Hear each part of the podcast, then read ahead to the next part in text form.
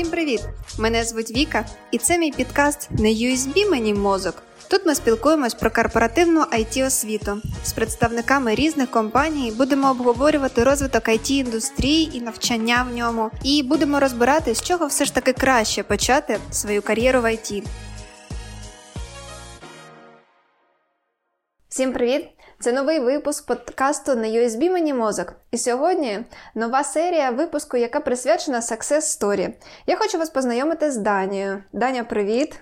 Привіт! Наразі з Данією ми працюємо в компанії SDA і Даня бізнес-аналітик в цій компанії. І що мені хочеться розказати? Я була максимально здивована, коли починаючи працювати з людиною, ти лише згодом розумієш, що людина не має фахової освіти і приходить зовсім з іншої сфери. І мені дуже хочеться з вами про це поділитись. Дань, розкажи взагалі трішки про свій шлях до бізнес-аналізу і про те, ким же за фахом ти все ж таки є. Ну, е, по-перше, фаху цілком я ще не здобув, тому що я студент четвертого курсу е, юридичного факультету. Тому моїм фахом через рік буде юрист. Е, але так склалося, що я зрозумів, що я не хочу бути юристом, і тому почав себе шукати в інших сферах. І, ну, в принципі, перша сфера, в яку я заглянув, це була it сфера і чомусь мене ніколи не цікавили технічні спеціальності. Хоча в принципі, математику я люблю, не скажу, що я її не любив там в школі е, і е, швидше лінувався її вчити, але я загалом вчив. Тому я розглядав інші інші спеціальності, і чомусь знову ж таки перша, яка мені приглянулася, це бізнес-аналітик. І я насправді почав цікавитись бізнес-аналізом десь, напевно, півтора роки тому, тобто за рік десь до того, як я почав працювати.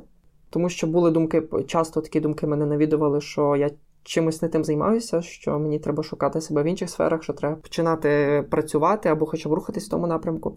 І якось так я з мене зупинився мій вибір на бізнес-аналізі, і, і, і так я став бізнес-аналітиком. Слухай, а мені взагалі цікаво, як ти обирав спеціальність, чому юрист?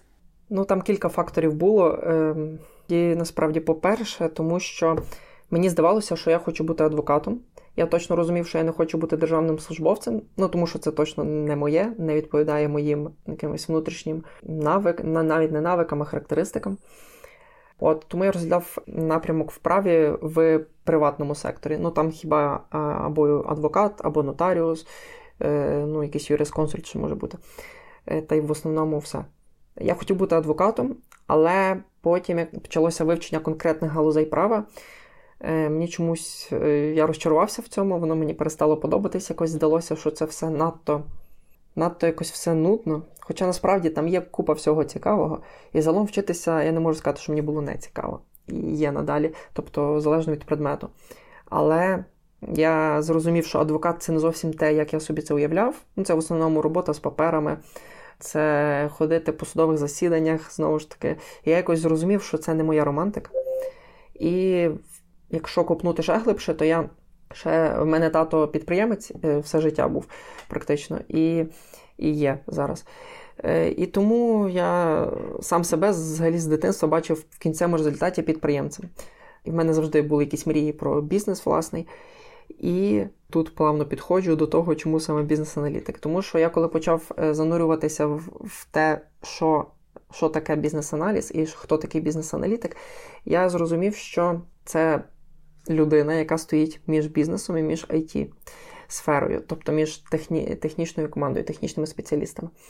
І дуже багато е, його навиків, як софт-скілів, так і хард-скілів, стосуються саме бізнесу.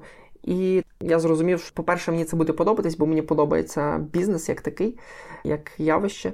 І по-друге, я хочу в майбутньому е, мати власний бізнес. І тому я зрозумів, що це мені, по-перше, буде подобатися, а по-друге, я здобуду багато класних навиків, які мені знадобляться в майбутньому для цього. І отак Якось виникло стільки питань багато. Скажи, а хіба не є щось таке спільне між бізнес-аналітиком та юристом? Теж робота з паперами, там ти ходиш по судових засіданнях, тут ти на мітингах з замовниками доказуєш правоту свою або своєї команди. Щось таке е, схоже, все ж таки в цьому є? Так, та, тому що По-перше, е, юриспруденція, робота в напрямку в сфері юриспруденції, вона е, в більшості своїй це аналітична робота. А бізнес-аналітик це ну, з назви зрозуміло, що це теж аналітична робота. Тому я завжди знав, що в мене аналітичний склад розуму, мені про це говорили, та якось сам відчував. Тому е, тому я не скажу, що в мене що це прям зовсім різні сфери. Е, там юриспруденція і бізнес-аналіз. Тут є справді також справді є точки дотику. Так само робота з документацією теж так. Так само англійська мова на юрфаці дуже в мене принаймні дуже сильно викладається, тому тут теж очевидно воно е, перетинається. І, і якось, якось так. Окей, тож повертаємось до питання. Ми не відкрили е, питання того, в якому вузі ти навчаєшся. Так, я е, корінний львів'янин, все життя живу у Львові і вступив теж у Львівський національний університет імені Івана Франка. Угу, Крутяк, дякую. А, Окей, з юриспруденцією стало зрозуміло, що не так вже є по дорозі, як то воно хотілося. А, Розумію, як прийшов до бізнес-аналізу. А що ти почав робити для того, щоб отримати першу роботу? Тут така, як на мене, досить романтична історія почалося, як я вже казав, що я раніше цікавився цим, тому я розумів, що я, е, як випаде мені така нагода, то піду на курс е, з бізнес-аналізу і буду шукати роботу. Але я це постійно відкладав. Там почав про це думати, не знаю, може, і на е, після другого курсу, потім після. Та, після другого, перед третім курсом. На третьому курсі почав вчитися, ввійшов в навчання в ритм і якось забув про це. А потім все дуже сильно змінила повномасштабна війна, е, тому що тут збіглися кілька факторів. Е, в нас в універі дозволили відвідувати пари за бажанням. Це мене змотивувало не ходити на пари. І тому мені треба було з чимось займатися, бо бажання ходити на пари, ну, так сталося, що не було. Коли дозволили, то хотілося використовувати той шанс. І тому я згадав про свої думки про бізнес-аналіз і подумав про те, що от згадав, які в мене були думки. Е, Так звучить досить романтично, ідеалістично, але я подумав, що е, от що я можу зараз робити, щоб бути корисним країні, державі, і е, щоб якось бути в принципі кориснішим, як не знаю, як член суспільства. І я зрозумів, що я хочу йти працювати. І що не варто відтягувати, тому що. Ми не знаємо, що буде завтра, і тут така ситуація. І мене це все змотивувало. У мене такі думки виникли, і змотивувало це перейти цей Рубікон і зробити, і зробити це, і почати рухатися конкретно в напрямку того, щоб знайти роботу. Тому я почав е, дивитись якісь лекції, вебінари в Ютубі, почав читати е, про бізнес-аналіз, і потім і чекав, коли з, з, випаде нагода, ну коли якісь школи почнуть набір. Тому що не було, тому що це було в, в березні. Тоді якраз все, вся країна зупинилася в плані бізнесу. І е, тому я чекав. І в кінці квітня починався курс в е, IMPM школі, е, і в них там почався набір, я про це дізнався і зареєструвався. Е, бо взагалі перед тим я дивився на курси і бачив в софтсерві е, курс. Я взагалі хотів туди йти самого початку, але в них був набір аж на 5 вересня набір починався. Тобто не набір, а курс починався. І я розумів, що сидіти півроку чекати, ну це не то, що я хочу в той момент. І тому я от дочекався, коли десь з'явиться набір, і пішов на той курс. І е, можу зразу розказати далі. Я пішов на курс, там е, в мене була сильна мотивація. Я розумів, що я хочу знайти роботу. Зразу я не хотів іти просто на курс, лиш би піти. І Мене це зараз розумію, що мене це мотивувало сильно, по-перше, виконувати домашні завдання. Я ходив на всі лекції в онлайні, ставив питання викладачам, виконував домашні завдання в, в строки, які були встановлені. І таким чином я десь посередині курсу написав там нашому куратору курсу, що мене цікавить працевлаштування. Е, вона сказала звернутися до кар'єрного консультанта. Я звернувся до нього, він мені допоміг скласти резюме, допоміг е, з тим якимись порадами на співбесіду, як іти. І в кінцевому результаті він мені кинув е, цю вакансію в SDA, тому що тої вакансії не було ніде на відкритих ресурсах. Бо на відкритих ресурсах було дуже мало вакансій. І це була така єдина вакансія, яку він мені кинув сам. І я кинув резюме на неї і пройшов співбесіду успішно. Слухай, який цікавий кейс, так що немає відкритих вакансій. Ми всі розуміємо, наскільки скоротився на той момент набір трейні, набір джунів. І завдяки кар'єрному консультанту на курсах, ось так є можливість також працевлаштовуватись. Тож для тих, хто наразі проходить курси, не нехтуйте цими можливостями. Насправді, курси, які цікавляться тим, щоб їх студенти були працевлаштовані, дійсно прикладають для цього немалу кількість зусиль. І дійсно роботодавці доволі часто звертаються до курсів не розміщаючи вакансію, тому що дуже часто розмістивши вакансію джуна або трейні, це буде необхідно. Передивитись багато кількість резюме, а так, якщо ми розуміємо, що курси мають там гарний рейтинг, що адекватний матеріал викладається, є можливість трішки роботу рекрутингу мінімізувати і е, спілкуватися вже з кандидатами, які безпосередньо пройшли навчання, яких можуть рекомендувати. Окей, закінчив курси, є вакансія. Ти читав щось взагалі про компанію перед тим, як йти на співбесіду? Так, тому що я перед тим був е, на двох співбесідах: не на бізнес-аналітика, на одна на ліду генератора і одна на сейлз асистента. Тому що я розглядав варіант, що якщо е, буде зовсім біда з вакансіями бізнес-аналітика, то піти в сейлз і таким чином е, зайти в IT, на хоча б якусь роботу, і потім вже е, рухатись в напрямку бізнес-аналізу. Е, щодо вакансій, ти говорила, що їх е, мало, а тоді було дуже мало, тому що це був кінець травня. І зараз зараз є ліпше, тому що я там деколи дивлюся, цікаво, яка ситуація, як розвивається. І зараз вакансій є більше, але теж ну, не є дуже багато. Зокрема, на бізнес-аналітика без досвіду це ну, нелегко знайти роботу, тому що справді мало вакансій. І, наприклад, на Djinni пише кількість поданих заявок, то там на ті джуніор вакансії бізнес-аналітика там справді 150-200 заявок. Я не уявляю, що там рекрутер робить. Е, тому ну, там, очевидно, потрапити якось практично нереально. Е, Так. А яке було взагалі питання? Питання було про те, чи дивився ти про компанію щось про компанію, коли йшов на співбесіду, і ти відповів, що ти дивився. Хочу е, просто ще сказати, е, тому що мене на одній співбесіді запитали, що чи може в тебе є якісь питання про компанію, і я такий, ніби е, не знаю, зрозумів, ага, треба дивитися про компанію, питають про це.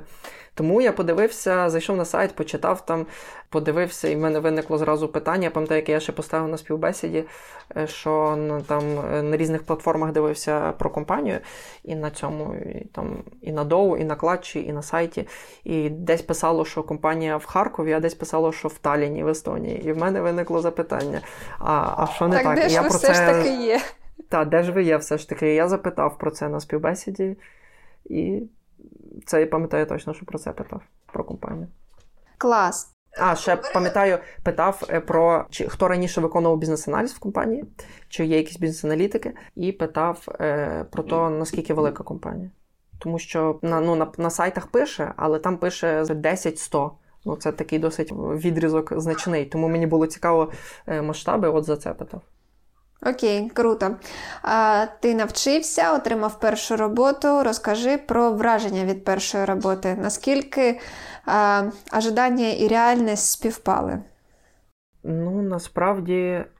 в мене не було якихось там мрій там про про, про конкретно, як буде робота виглядати. Я пам'ятаю конкретно, що коли я отримав офер, і мені треба було 5 днів чекати е, до того, як. Тобто отримав офер, я здається, там вівторок та вівторок ввечері, і треба було чекати до понеділка до виходу на роботу. І я пам'ятаю, що я вже на вихідних, субота-неділя, я вже так сидів, і вже мені так дуже вже було цікаво, просто цікавість зашкалювала. І пам'ятаю, що як вже перший день вийшов на роботу, у мене був дзвінок з нашим SEO, Він мені там коротко пояснив, що мені робити треба буде найближчий час, і, і якось так. Скажи, наскільки важко вливатися в колектив, оскільки це перша робота в IT. Це перша робота в сфері бізнес-аналізу, тобто фактично такий перший досвід. Наскільки важко вливатися, працюючи вдома? Е, я скажу по собі, для мене дуже прям відверто так важко було змінювати компанію, е, коли це удальонка, е, віддалена робота, і не маючи можливості прям так поспілкуватися з колегами на кухні, як це більш так звично для мене, мені відверто важко. Як ти проходив цей етап? Я насправді розумів, що на яку би я роботу не потрапив, тобто, чи це буде ремоут, чи це буде онсайт, чи це буде мікс варіант змішаний. Я розумів, що це в будь-якому разі для мене буде класно, тому що я бачив і в тому, і в тому для себе значні плюси. Тому що коли це онсайт, то це офісна робота, то це ти ну, знайомишся з людьми безпосередньо, ти з ними там тиснеш руку, якось ближчий контакт. Коли ремоут, то це зручно, бо ти вдома. Е, і ти можеш працювати там протягом дня, ділити собі навіть робочий день протягом дня, якщо гнучкий графік, і виконувати, коли тобі зручно роботу. Е, і це класно. І то, що ти можеш там навіть в ліжку робити, е, там, умовно кажучи, свої завдання виконувати. Тому наскільки як воно мені було, ну Тут такого нема, от як вживу, ти би прийшов в офіс і там зразу зі всіма би познайомився, бо іншого виходу нема. А тут знайомишся по ходу е, проєктів, коли десь стикаєшся з кимось, е, то то знайомишся. Е, тому загалом зараз я вже там майже зі, з більшістю працівників компанії перетинався і, по суті, знайомий. І ну не скажу, що це є складно. Я не можу сказати, що я там розчарований ремоутом. Я думаю, що мені що так, що так би е, подобалось, тому що я намагаюся бачити плюси, що в тому, що в тому. І якщо говорити зараз, то в мене є бажання, коли вже е, там. Майже 5 місяців е, працюю в компанії з людьми, і вже, звичайно, хочеться з ними вживу познайомитись. Але е, ну, зараз така ситуація, звичайно, що це нереально майже.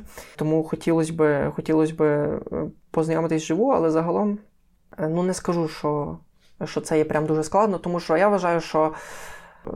Як людина себе налаштує, так і буде. Як вона захоче, так і буде. Якщо ти хочеш познайомитися з людьми, то ти познайомишся і дистанційно. Очевидно, що це не той масштаб. Слухай, знаєш, коли розповідають про те, що IT це така кльова робота, хочеш працюєш о сьомій ранку, хочеш працюєш вночі. Насправді мені так інколи хочеться показати розклад, коли в тебе є дзвінок і о сьомій ранку, і в одинадцятій годині ночі, тому що різні часові пояси, плюс я знаходжусь в іншому часовому поясі, не в київському, не за київським часом. І тому, от прям коли кажуть або о сьомій ранку, або об одинадцятій, та ні, робота така, що буває із 7 і по 11. Але так, дійсно, великий плюс в тому, що можна працювати з ліжка. Е, але все одно офісні стільці це теж своя романтика, і куди куди без цього. А, Слухай, мені хочеться спитати про твій найбільший факап в роботі, який був. А, Але от з того, коли знаєш, ти такий сидиш, і потім такий раз рука ліцо, ну йолки, маталки, ну як я це міг зробити? Що таке для тебе було? Ну, чогось такого, прям, е, щоб призвело до якихось дуже негативних наслідків, то такого не було, тому що я такого не можу згадати, а воно би запам'яталося, якби було. Е, Ну, десь півтора місяця тому було, що мене е, наш SEO попросив підготувати до дзвінка з замовником, з яким я з клієнтом компанії, з яким я ще не співпрацював з, по тому проєкту, і попросив там підготувати деякі ну, матеріали, дещо там проаналізувати. І в кінцевому результаті я просто ну, презентую те, що я зробив на дзвінку. Е, але розумію, е, що щось е, іде не так. І добре, що там був ще наш SEO, і він сказав.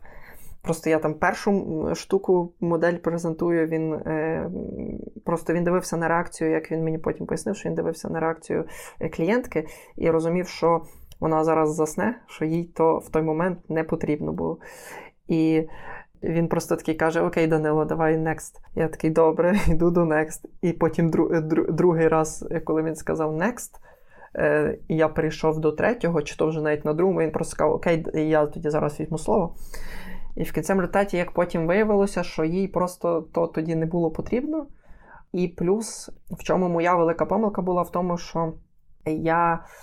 В чому ще є проблема? Я транслюю екран, і я не бачу е, облич е, співрозмовників. І через то я не бачив її обличчя, якось просто ну, говорив, просто як як мені говорилося.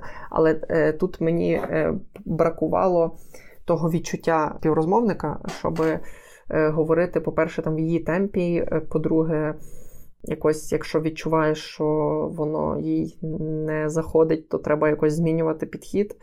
І тобто тут більше, напевно, йдеться про ну, про відчуття людини, про емпатію. Але от кажу, мені от тут два, два фактори: то, що я не бачив камери людини, і друге, то, що я.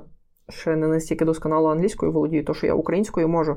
Тобто я бачу по людині, що кому треба скоро проговорити, бо людина там ну скоро їй треба отримати інформацію. А хто такий більше виважений, який на розслабоні, то з ким можна так поговорити.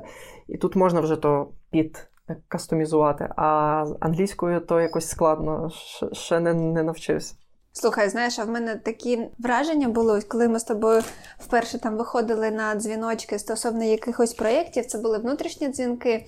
І знаєш, так ніби вирішили все питання, таке все, все, ок, питань нема, нема. І і ти завжди ні, зачекайте, будь ласка, в мене ще є питання.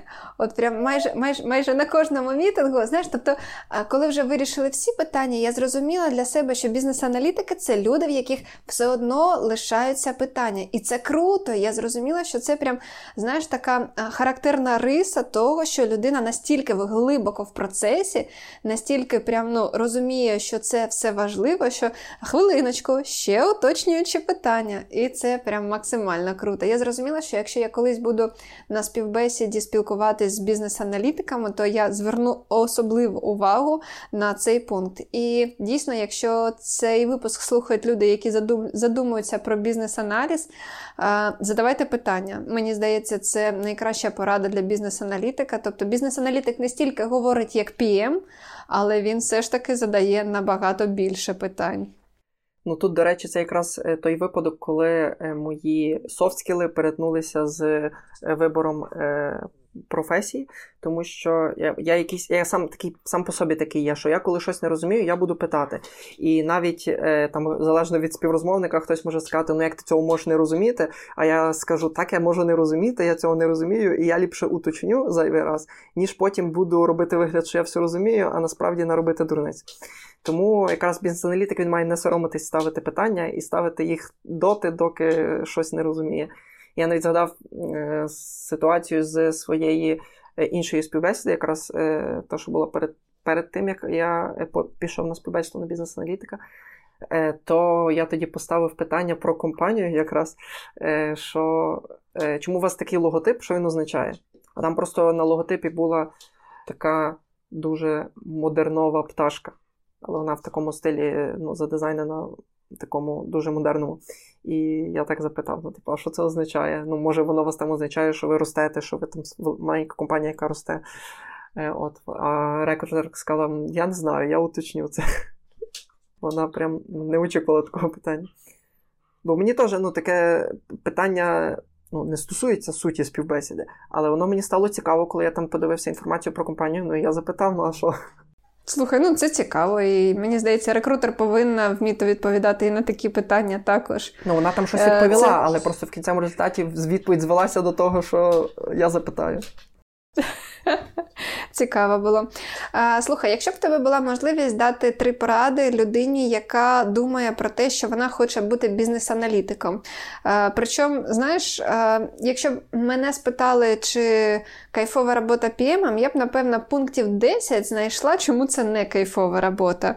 А скільки б отак, от, що б ти міг порадити людині, яка хоче бути PM, і якщо б була така задача відмовити її бути PM, що б ти на це сказав? Бізнес-аналітик. Бізнес-аналітиком, так, перепрошую. Е, ну, Тут, по-перше, мають е, бути, як і в будь-якій роботі, напевно, ну так, мають бути софт-скіли відповідні, тобто внутрішнього, то що.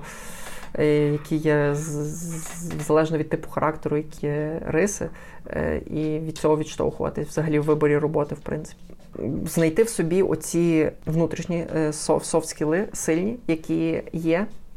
які стосуються бізнес-аналізу, які це можуть бути. Ну, це комунікативні навички, це е, відчуття людей, емпатія, е, це е, вміння мати, точніше, не вміння, а наявність системного мислення. Е, тобто завжди собі в голові будувати систему. В мене теж таке є, що я коли не розумію, як система працює, я намагаюся поставити запитання, щоб намалювати собі цю схему в голові. Тобто мислити системно, вміти структурувати інформацію, вміти аналізувати інформацію, тому що от якраз бізнес-аналітик, я, от, до речі, е, не думав, що треба прям реально стільки аналізувати. Тому що я, ну, звичайно, розумів, що це бізнес-аналіз і що це е, бізнес-аналітик, але я думав, що це більше про е, про якісь.